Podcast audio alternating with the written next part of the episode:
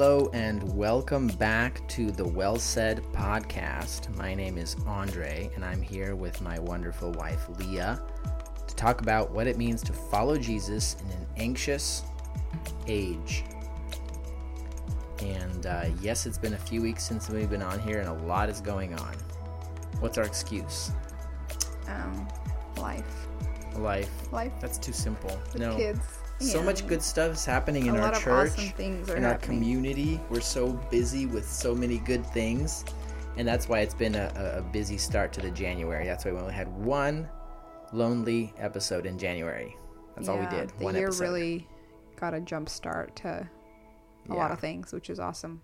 Yeah, we bought a, uh, a new building with our church, and we're remodeling it and planning, you know, the whole transfer. So that's been really exciting. Mm-hmm. We're planning a youth ministry transition in our youth ministry team with our church. So if you're in the area, in Bellingham area, that'll be starting up probably end of February, beginning of March. Welcome to join us for youth services in the future. Mm-hmm. Um, we're probably going to be starting a new young couples group if you're a young married person seeking community. Um, and we're planning a new podcast in the next few months with our pastors and leaders That's going to be really exciting. about parenting and uh, marriage mm-hmm. relationship. We still don't have a name, so if you guys have ideas for the name, send them over. Usually, I'm like, DM us. I'm pretty good at coming up with names. We but have I've been stuck so on that. Blank. Yes. I cannot think of anything. Yes. So, so much good stuff going on. And I took a class on Augustine of Hippo.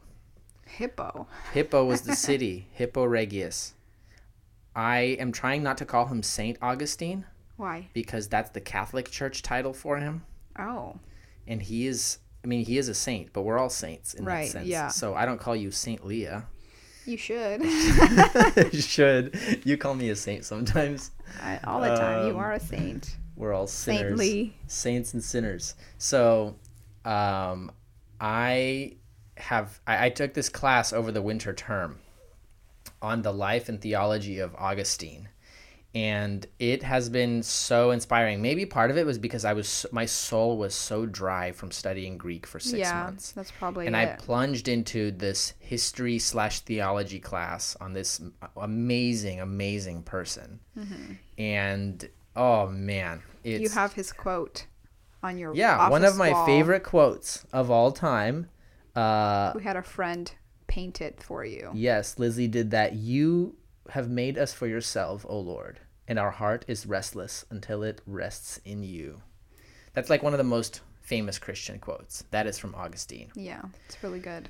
So took this class on Augustine, and so I wanted to just we wanted to get on here and share a very maybe maybe kind of smorgasbord. Is that the right word? What are you? Smorgish smorgasbord. What is? What are you saying? Smorgasbord. Oh crap! Oh, we don't know how to say this word. I don't know what that is. Sh- It sounds Okay, like wait, wait. gibberish. Smorgish. It's is it smorgasbord or smorgasbord? I think it's smorgasbord. Google it.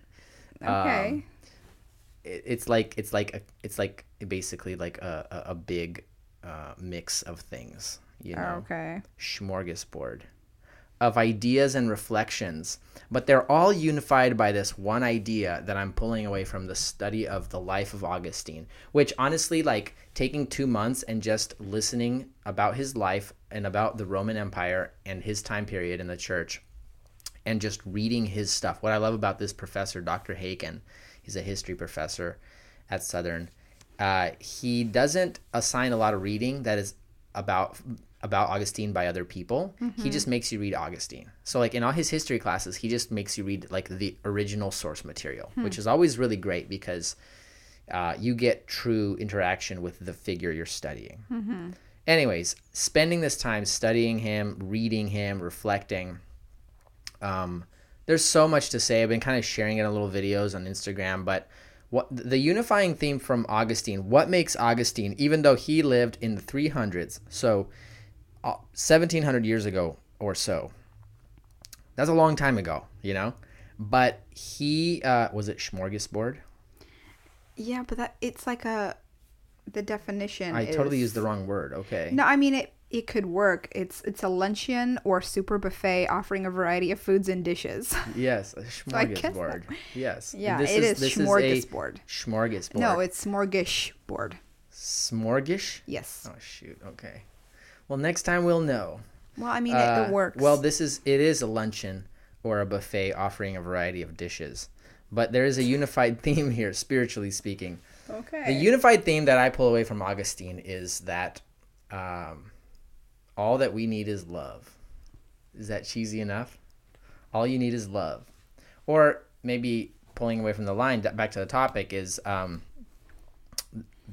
central to being human and and central to knowing God and living the spiritual life and the physical life, the human life, is understanding the reality of our soul created for love, created for God's love specifically, mm-hmm.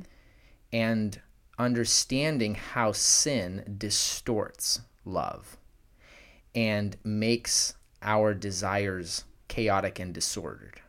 Mm-hmm. Like, like it- it's crazy because you read his biggest works. You know, he's got this. So, so Augustine is so profound because many of us know Augustine from the Confessions, the Confessions of Augustine. Yeah. And that is a classic work. This book is basically a long prayer. If you get the right, uh, you know, if you get like when you, if you're buying audio audiobooks on audible.com, you can always like sample them. And I like I sampled like I picked the guy that sounds most like normal rather than all like pietistic and like mm-hmm. old old English. Mm-hmm. Like if you pick a good narrator, it, the the confessions is like a really amazing thing to just listen through because it's like you're sitting by the door yeah. of this ancient saint and he mm-hmm. prays. The whole book is a prayer. And it's Yeah. like a very long book. I mean, it's not that long. I mean, it's a few hundred pages. So, that book is about spirituality and the restlessness of the heart. Augustine is basically reflecting on his entire life and he was converted he was he became a Christian at like 31. Uh, but before that, he was um, he was his mom was a Christian, so she was always telling him about Christianity. But he was like in Greek philosophy. He was very accomplished as a rhetorician in the Roman Empire, and rhetoric was like rhetoric was like the the key the key career. Because back hmm. then the main way that you convince people or the main way you communicate was through speech. Because most mm-hmm. people did not read. Right. um, and so and, and there wasn't like blogs and, and radio and anything. It was just human speech. So people with the most powerful ability to speak and convince an audience those people mm-hmm. possess the most power. Mm-hmm. So he was e- extremely accomplished. He dabbled in a few different religions. He has his whole young adult life of restlessness is seeking answers. And confessions is a reflection of that and saying look this whole time i was restless i was looking in career accomplishment money physical pleasure. I was just restless for you you know? Like the the mm-hmm. opening pages of that book is where that mm-hmm. line comes from. Mm-hmm. Our heart is restless till it finds the rest in thee. Um, and the whole book is basically saying god has been leading me by his love to his love. Mm-hmm. You know my mm-hmm. heart at the end of the day desires this and mm-hmm. nothing else. And so this like center central theme of desire and love. His other huge one of his other huge works is on the trinity and it's like basically this very in-depth analysis of the relationship of god within god. But again there's a very simple theme there too. The heart of the trinity is love that God, Father, Son, and Holy Spirit are a community of love. He actually makes this very interesting argument from 1 John chapter 2, where he basically says, what is the Holy Spirit and how does he how does he fit into the Trinity relationship? He basically says the Holy Spirit is an expression of the love of the Father for the love of the Son and the love of the Son for the love of the Father. And and and the Holy Spirit is like the the third person who is the like the bond of love between the Father and the Son. Hmm. Anyways, Wow. it's like profound. It's amazing to read about it's so powerful to focus your mind and heart to read about the inner life of God. Yeah. Like what is God like? And like Augustine is t- taking apart verses bit by bit. He's very meticulous and careful as a theologian and philosopher. But very simple too. God in the Trinity is a life of love, of community, of dynamic, beautiful, unstoppable love. And then another massive work of him is The City of God. And The City of God is a very interesting work. It's huge, long, but it, it's a basically a response to the fall of the Roman Empire. So, you know, we're talking about America falling apart these days. Um, Rome was the superpower of the world, and and Rome was powered by Christians, ruled by Christians back then. But those Christians still had a bunch of disagreements. Anyways, during Augustine's lifetime, Rome, the city of Rome, was invaded by northern armies. And to many Christians, this was literally like the Antichrist has come into the kingdom of God, and uh, this is the end of the world. And Augustine, basically, it's like a political historical treatise. He is criticizing their shallow Christian nationalism. He's criticizing his current uh, church perspective that Roman Empire is the kingdom of God. And he's basically saying, um, no, no, no, no, no. All of history is basically the story of two cities. He kind of takes this analogy two cities, city of God and city of man. And the city of God is characterized by love of self and love of personal selfish desire and ambition, which is kind of the direction of sin in all of history. Mm-hmm. And did I just say the city of God or the city of man? City of man is love of self. City of God is loving God and seeking His truth. Mm-hmm. And so he's like, no human kingdom is God's kingdom. It, it, God's city is kind of is is the work of God among people in the hearts of people. But basically, just looking at all this, Augustine points to this simple thing in all his writings: is the very epicenter of human life is our loves. It's our desires.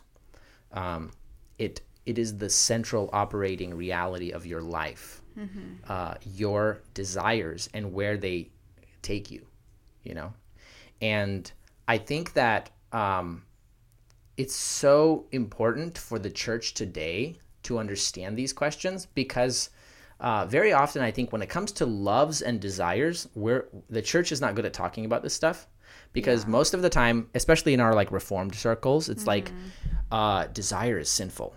That's it. Like, don't listen to your desires. Listen to the truth. Yeah. And it's like, um, yeah, that's true. But at the same time, there's a deeper sense in which God has wired us for Himself. And when you pay a careful and biblical uh, kind of attention to what is it that your soul wants, what do you actually seek? We think we know what we want, but we, we, we, we almost never pause to ask the question, what do I actually want? Yeah. you know? And obviously, in our culture today, the central operating truth claim is your desire, your inner feelings and desires are the pathway to authentic life and truth. And that is a false idea. People who follow their own desires. So I was listening this morning to uh, an episode uh, that Yarrow sent me from uh, Joshua Harris talking to another. Uh, so like he's, if you guys don't remember, you know, Joshua Harris is a pastor who like left Christianity. Um, he's talking to another lady who left Christianity on a podcast. Anyways, he's talking about his leaving Christianity, and both of them are going back and forth about how they left Christianity, mm-hmm. and the whole conversation is just them. How do you feel? How do you feel? How did that feel? Like they are on this journey to discover truth mm-hmm. based on how they feel. Yeah. And so both of them were somehow, you know, traumatized by the church. Mm-hmm. And so that felt so terrible that they had to leave. And now their only compass is my feelings. Mm-hmm. So in a way your feelings, your desires, they do point to truth like, man, something's wrong here. This is mm-hmm. not honest. This is not real. Mm-hmm. Right? I need something more. I need something I'm hungry for true satisfaction. But at the same time, your desires they don't necessarily t- get you home. They they may point you in a direction, but they don't get you home. Because when I'm listening to them, they're both like he, she's like, "What do you believe now?" He's like, "I don't know. Yeah. I don't know." A- answer to every question: heaven, hell, God, prayer, afterlife. Mm-hmm. I don't know. I don't know. I don't know. And it's like, okay, well, this is the new the new normal. I don't know. Like I, mm-hmm. I'm happy here. with mm-hmm. zero meaning and 0 direction. You know what I'm saying? That's the that's the new curse though. I mean, you went from one curse of being too dogmatic to another curse of being lost in your desires, Yeah. You know? I think that we've come. I don't know why. I, it would be interesting to see why, or you know, how cultural times and different decades shift in Christianity, and how we've moved really far away from emotion and like disassociating with emotion because emotion is bad, feelings are bad, and that's sin. And we just need to seek truth. But reality is, we'll never run away from our desires and our restless hearts and they're always Right. seeking something and and we're always at war. But um like even reading the puritans and their prayers so much of the prayer is so filled with emotion like you know like the depths of my mm-hmm. soul and my mm-hmm. bones are aching for you god and like i am i am melting away and like very emotion filled. Mm. And i think that there's a lot of truth in seeing how our desires and our emotions and our human experience is all just meant to point us back to the fact that our heart was meant to rest in God. Our heart was meant to be filled with the love of God. And we're going to keep chasing these things that ultimately what we want is the love of God, but we're filling ourselves with the wrong things. And it just seems like in our Reformed Christian circles, we've really detached from desire and emotion. And even we've almost become a people that don't want to talk about like love and emotion and desire. It's almost like a sinful thing. We, we talk about truth, hard facts, self denial, self control, but the Bible is very full of Right. things like love and and desire for holiness, for righteousness, Right. satisfaction in in God's um, will. Right. Well, and you have like John Piper, I think, which is like a powerful, you know, he's made a powerful statement with Christian hedonism. Right, Like God right, is yeah. most power, most glorified in you when you are most satisfied in Him. Like Yeah. that's that's beautiful, and he has put a huge planted the flag there. Yeah. But in American Christianity in general, we have two extremes. And people tend to be falling into one of two because I think it's simpler. It's easier to have a simpler definition rather than mm-hmm. More complex and nuanced. But Right. two two extremes are on the one hand you have super like dogmatic, like don't trust your feelings and emotions, only truth. It's like brain on a stick Christianity. Mm-hmm. It's it's it, it the gospel doesn't penetrate down to the heart in mm-hmm. that situation. And then you have a bunch of disciples carrying around big Bibles uh, who know a lot but have no heart. Yeah. And, and, and ultimately, that's not real disciples. Real disciples are transformed in their desires for God's kingdom, mm-hmm. right? So you have that extreme. But then you have the other extreme with American Christianity where it's like, okay, for, for, for my faith to be authentic, it must feel. I must feel. Yeah. And so you have this spiritual high seeking Christianity where it's almost like, well, Christians who think deeply and have deep doctrine, those those people are shallow because they don't feel. Right. So we're not we're gonna water down the, the, the biblical knowledge. We're just gonna feel. We're gonna have you know, you know worship and prayer experiences that are all about doing and experiencing and feeling, Mm-hmm. and yet there's no biblical lens on how to process those feelings. Right. You you read these old guys like Augustine. You read like John. You know Jonathan Edwards is, has a whole book called Religious Affections, where it's basically a test of real Christianity. He says is not uh, what you know, but it's it's what you what you the affections deep down on what you deeply desire. What kind of person are you? But um, Augustine, it, it, one of the things that our professor kept pointing out is like one of the things we've lost in in in, in Christianity today is um, a, a sense of God's beauty. Augustine is always talking about how beautiful God is. Like, what does that even mean? People people today we don't really know how to talk about God in beauty as an Yeah. attribute. Like God as like amazing, breathtaking. Uh, God as as as being one who captivates us in in his glory and wonder and wisdom, right? If he is really God and if we are made for him, then he is glorious and beautiful and we need to learn to talk about that. We need to learn to expect that as a healthy part of our spiritual growth Right. rather than just obedience discipleship. Like, okay, I'm going to read my Bible and pray and do all these right things. Yeah. And it's going to be really hard. I'm going to take up my cross and die every day. Yeah. It's like, yes, you die to your dead, des- your, your, your sinful desires, mm-hmm. but you're coming to life, to the beauty of God every day. Yeah. So I think that, you know, and I think in all this, we get, you know, you get Christians who who get burned by this superficial Christianity where everything is all about dogmatic answers. And I think that when it comes to desire and understanding love and understanding how the heart works in its loves, um, we we become uncomfortable talking about that. And so what that comes across as we don't have answers in this department. And what that shows to some young people in the church is christianity's fake. It's not real. It doesn't go down to the heart. And um, when we're and that's one of the things i pulled away from that interview. Um, as we have to be we have to be willing to press into the very uncomfortable questions Yeah. about spiritual life. And one of those questions is how do we treat our desires? Um, James K. A. Smith has this really cool book called On the Road with St. Augustine. It's not really about Augustine as much as it is about the spiritual journey, but he has like these really cool questions in the beginning of the book.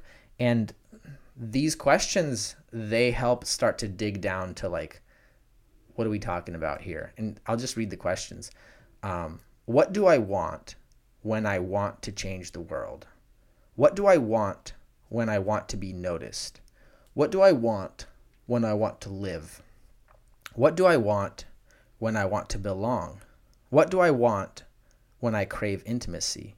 What do I want when I want to be liberated? What do I want when I want to leave?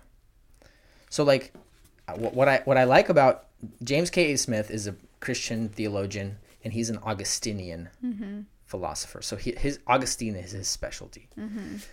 Um, but what I think he's getting at in these questions is that your desires are not so self-evident. You may have deep desires of like, okay, the you know, I, I I need to experience God more fully, or like, you know, changes in my life, or something that I'm seeking, something that's not filling my heart. But oftentimes we think we know what we want. Like, okay, if I just if I just get my career down, I'll be good. If I just get my love life, if I get a, wife, a husband, kids, money, whatever it is, right?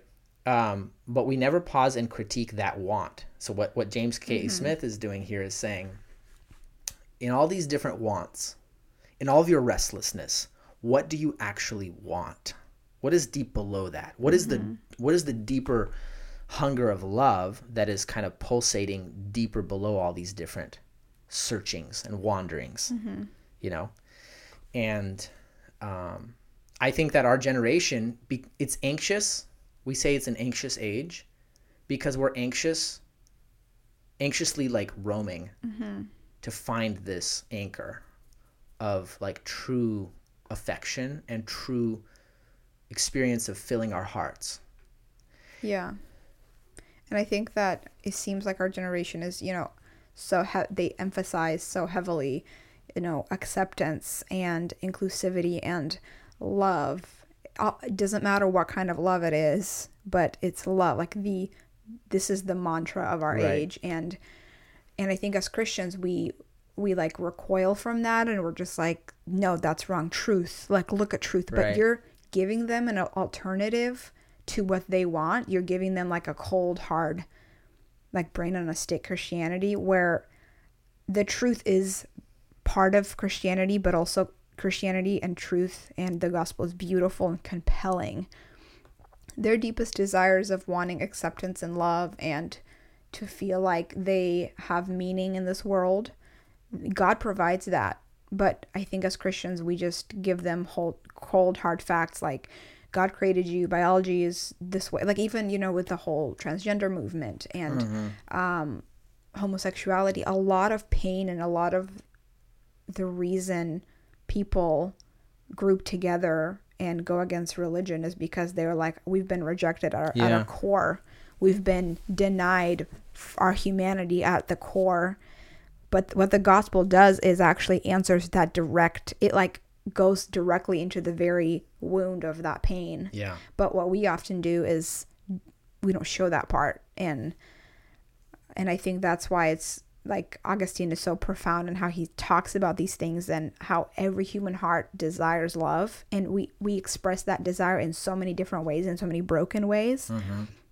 but I think as Christians we need to recognize that desire in, in people in their own individual ways and speak truth into it and show the gospel that it is actually an answer to your question and to what you're seeking Right. and often what we do is we just package the gospel into these cold hard facts and look at this data and look at Yeah. the you know the ancient scrolls and there's no way that the Bible isn't um Inaccurate. you know something. inaccurate or wh- whatever and we just bring this this cold package of facts to people but what compels our human heart is love Right. and if if we see that that's what God is after in us and that's what affects us that's what called us to Christianity even though we were born in Christian homes Yeah, I think, yeah, when one of the things that I'm realizing, you know, even talking about like biblical counseling and stuff like that, like one of the things that I'm realizing about even like battling emotions, like I think maybe many of us grew up with this idea that you have to just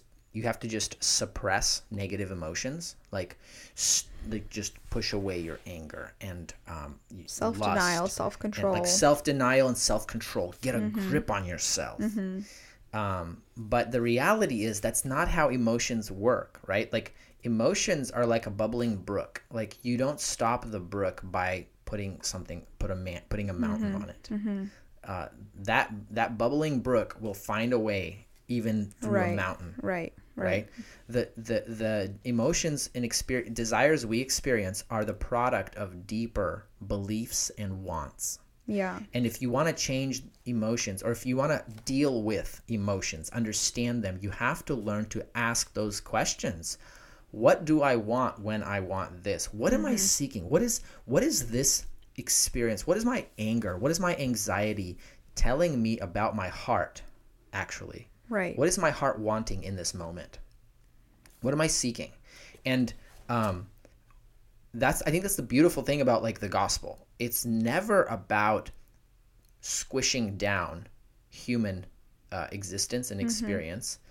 It's actually saying every experience you have as a human being, it has a component in it that is calling you home, right. and it's also got a component in it that is hating your father. Yeah, and let's look at what you want. Mm-hmm. Let's look at your heart. Let's unpack these desires and let's try to follow the way home. And let's try to destroy the poison. Right. and let's see how the gospel does that you know?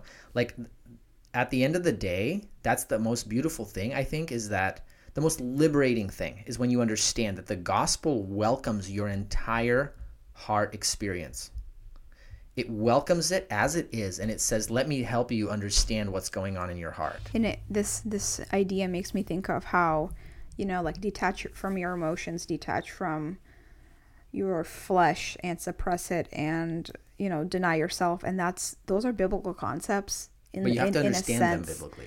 Um, but also the bible is very heavily teaching on um, replace don't just Right. cut off. So like it, it makes me think of that proverb of you know the the demon who lived in a house and then um, the owner kicked the demon out and cleaned it up really good and now the house is clean and the demon came back with five other demons and said oh look what a clean house. Let's move in because it's even nicer now. Um, something like that. That's a, Yeah, yeah, that's yeah, a proverb and it you know it you Parable. have to replace you have to replace your wrong desires with good desires because there's there's still a root there of and I love how recently I watched uh Jackie Jackie Hill Perry and her husband Preston Perry were talking about even like pornography and how it's not just you know stop lusting um don't look at those images like throw away your laptop. It's you know look at the deeper root of your desires and say if i want comfort jesus be my comfort. If i want um fulfillment jesus be my fulfillment. Like Right. there are answers in christ in the gospel in the person of god that are created to perfectly be that puzzle piece for our hearts. And we don't see it that way. We just look at our sin and our desire and our idols and our brokenness and we think this angers a holy god so i have to cut it off. But yes you do because god hates that sin in you but he is actually giving you something to replace it that is fulfilling to you that is holy and righteous and actually get, is going to make you a true truer you, a true self that he has intended uh, when he created you. Well, I years ago I read this book. Um, I think it's called "Get Out of My Face." It's about like working with teenagers, and um, one of the things that the counselor writes in this book is he's like, you got to learn to come alongside teenagers in their crazy rebellion and their um, emotion, and he says, rather than coming at them, come alongside them, and and you do that by identifying trying to identify below their emotional outburst what they're trying to do. So, for example, if you know a girl is sitting there talking to her school counselor, this like this guy's a Christian counselor at mm-hmm. school, and she's talking about how you know she's running away from home or she's just fighting with her mom because you know her mom is uh, doing something that she doesn't like or whatever, and and uh, what he says is so what I hear you saying is that you are really upset because you see some sort of injustice or uh, something incorrect in the behavior of your mom, and that's making you upset, huh? So, like, instead of saying stop being such a rebel, he's de- diving deeper and saying what is giving, mm-hmm. what's giving rise to this negative emotion, and then and then he comes along and says, okay, so you wanna you wanna help fix this injustice. Well, do you think that the way you're behaving is helping fix that injustice or make it worse? Mm-hmm. Uh, well it's actually making it worse. It's not actually so let's let's think about how can you actually answer the call of this deeper desire for justice rather mm-hmm. than just rebelling and making things worse you know Right. so like Yeah. in a way we're all we're all crazy anxious teenagers in a sense where we need help understanding the difference between the hungers of our hearts and the responses of our hearts. Mm-hmm. And even the saying like, well, replace it with good things. Like I think I mean we've heard that for a very long time, but I honestly think we didn't really know what that meant, right? Like mm-hmm. okay, so like unplug the ne- the, the the negative des- unplug my anger and plug in joy or Right, or right. gratitude. Like Yeah.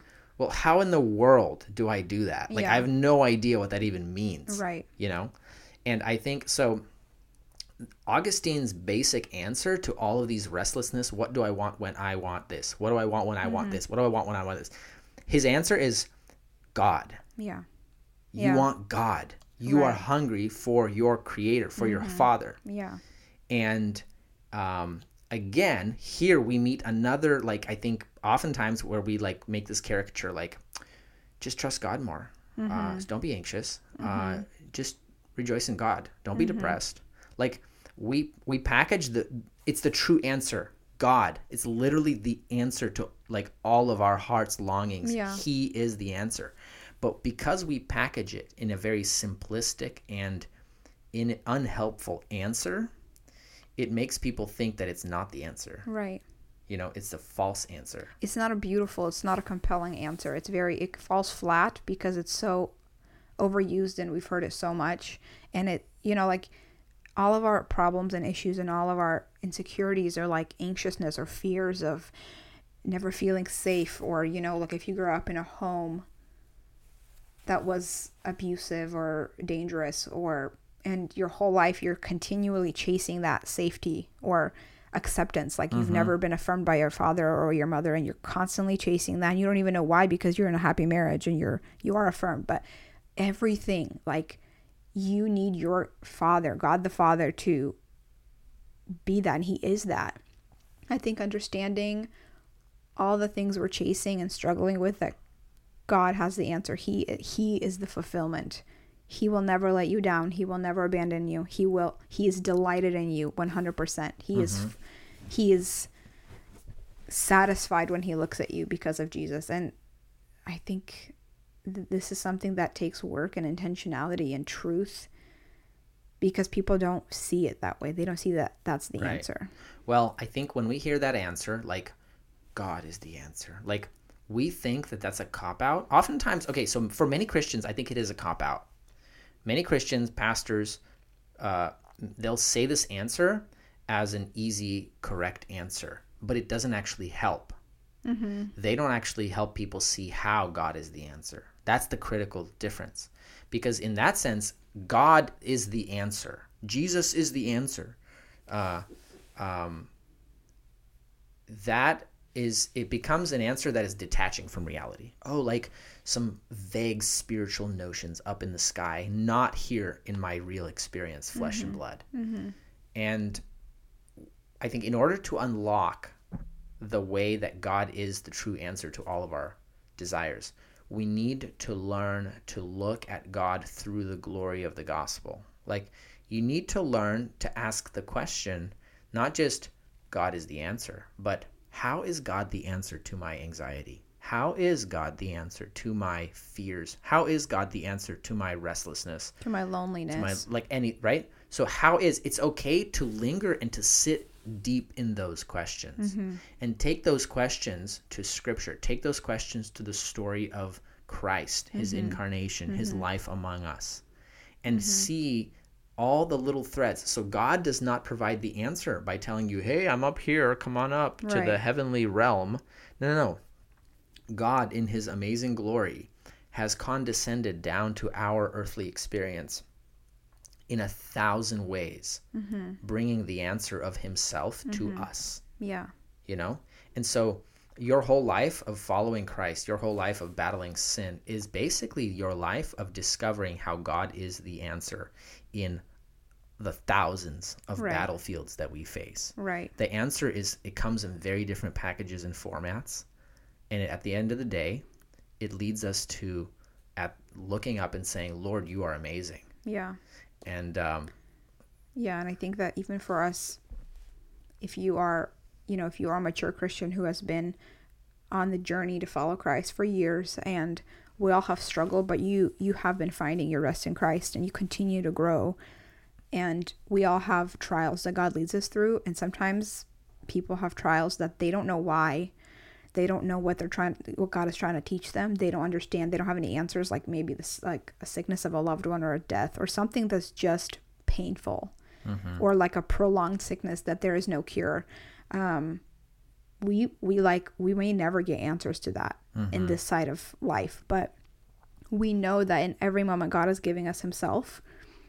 And especially the more we grow in christ and mature the more quickly we need to recognize that in this moment in this pain god is giving me himself. Mm-hmm. He is showing me himself. He is he is leading my my soul and my eyes to see him here and how he is here and he is the perfect fulfillment of all my needs in this moment in this pain right, in this insecurity or discomfort and i think the more and it's going to happen for our entire lives until we die yeah, god is in the business of showing us himself in in the moments of our need so that we can again register in our head and our soul that he is all that i need and i should ever want and that he has he wants you to delight in him in a thousand different ways. Yeah. not just in the one way. Right, it's not just God is the answer. What does that mean? Open your Bible and pray a lot. Mm-hmm. No, there's a thousand ways that God wants you to delight in Himself, and um, so it's like I, I think that the core here th- is that we,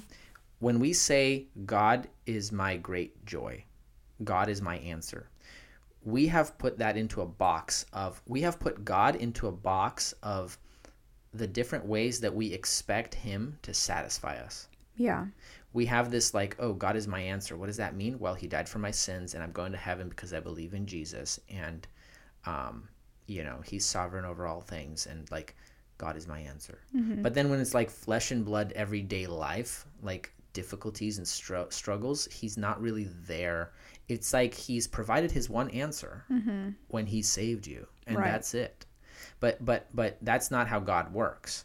Uh, God is showing you Himself in like if you look at creation, like the creation story. God mm-hmm. gave them a whole world, and He said, "Look, have dominion, be the king and queen over the world."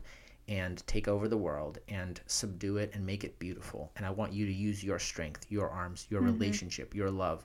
Fill this world. Mm-hmm. Eat the fruit. Uh, take care of the animals. Plant seeds. Like in all these things, I want you to delight in the world. But in all these things, you're delighting in me at the same time. right You're seeing what kind of God given I am. yeah yeah You're seeing what I'm making you into. Mm-hmm.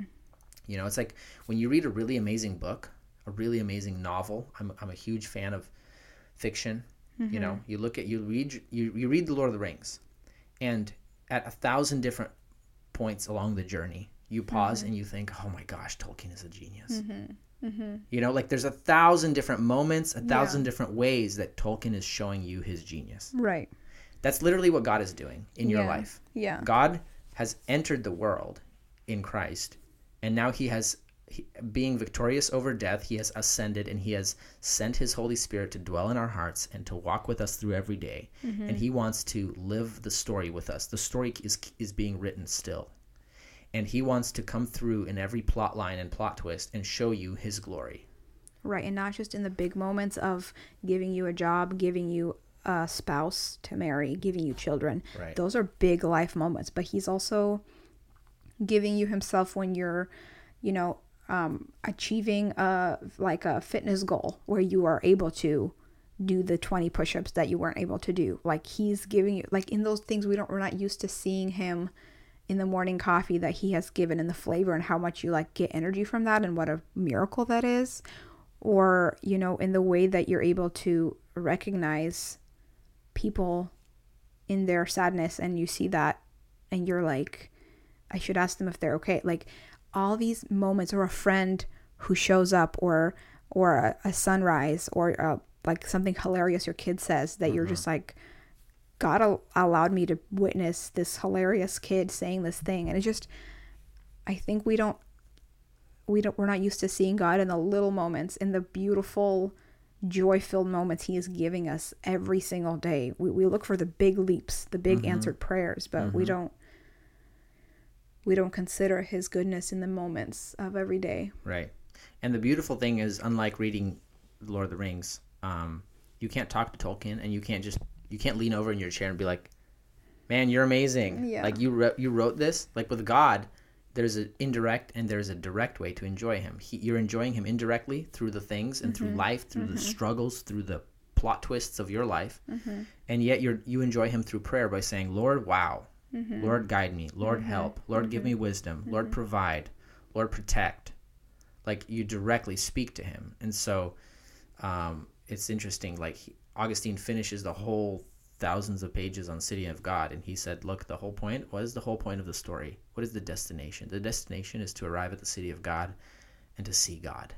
Like you know john john chapter 2 says you know beloved we are now children of god but we don't know what we will be.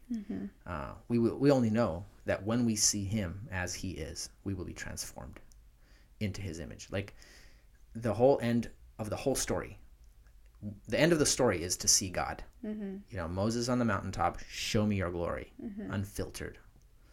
Um, when we understand that, and when we start to understand and ask Him to show us that glory through everyday moments, you know, we start to understand our own restlessness too.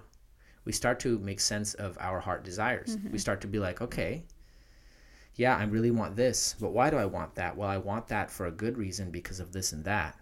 But I also want that for maybe a subtle evil reason for this and that. Mm-hmm. You know, you you have to understand that your heart it's it's an indicator, it's, it's a warning light, but it's not a map. yeah You know, yeah the map is provided in Scripture in God, mm-hmm. and and the the the guiding presence of the Holy Spirit in your life. Mm-hmm. So I think um, you know just a couple of book recommends I would recommend on this. Really simple, practical books. Is one of them is called Strangely Bright by Joe Rigney. It's a really beautiful book that helps you understand how God shows Himself to you in everyday things of life. And uh, another one that I've been kind of slowly reading over the last couple months is called um, Gentle and Lonely, Uh, Gentle and Lowly by Ortlund, uh, Dane Ortlund. And that book is just a picture of Jesus, like in all the different aspects of Jesus and his heart. Um, when, because at the end, end of the day, the epicenter of you seeing the glory of God is Chr- Christ.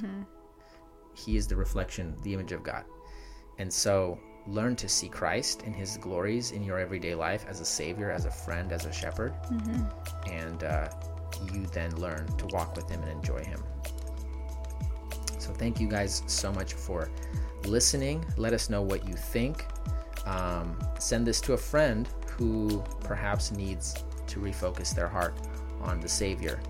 Uh, check us out on Instagram, the Well Said, um, and well-said.org, which is the website. It's kind of the blog and the home of the podcast. You can check that out for more resources. Thank you so much for listening, and we will talk to you again soon.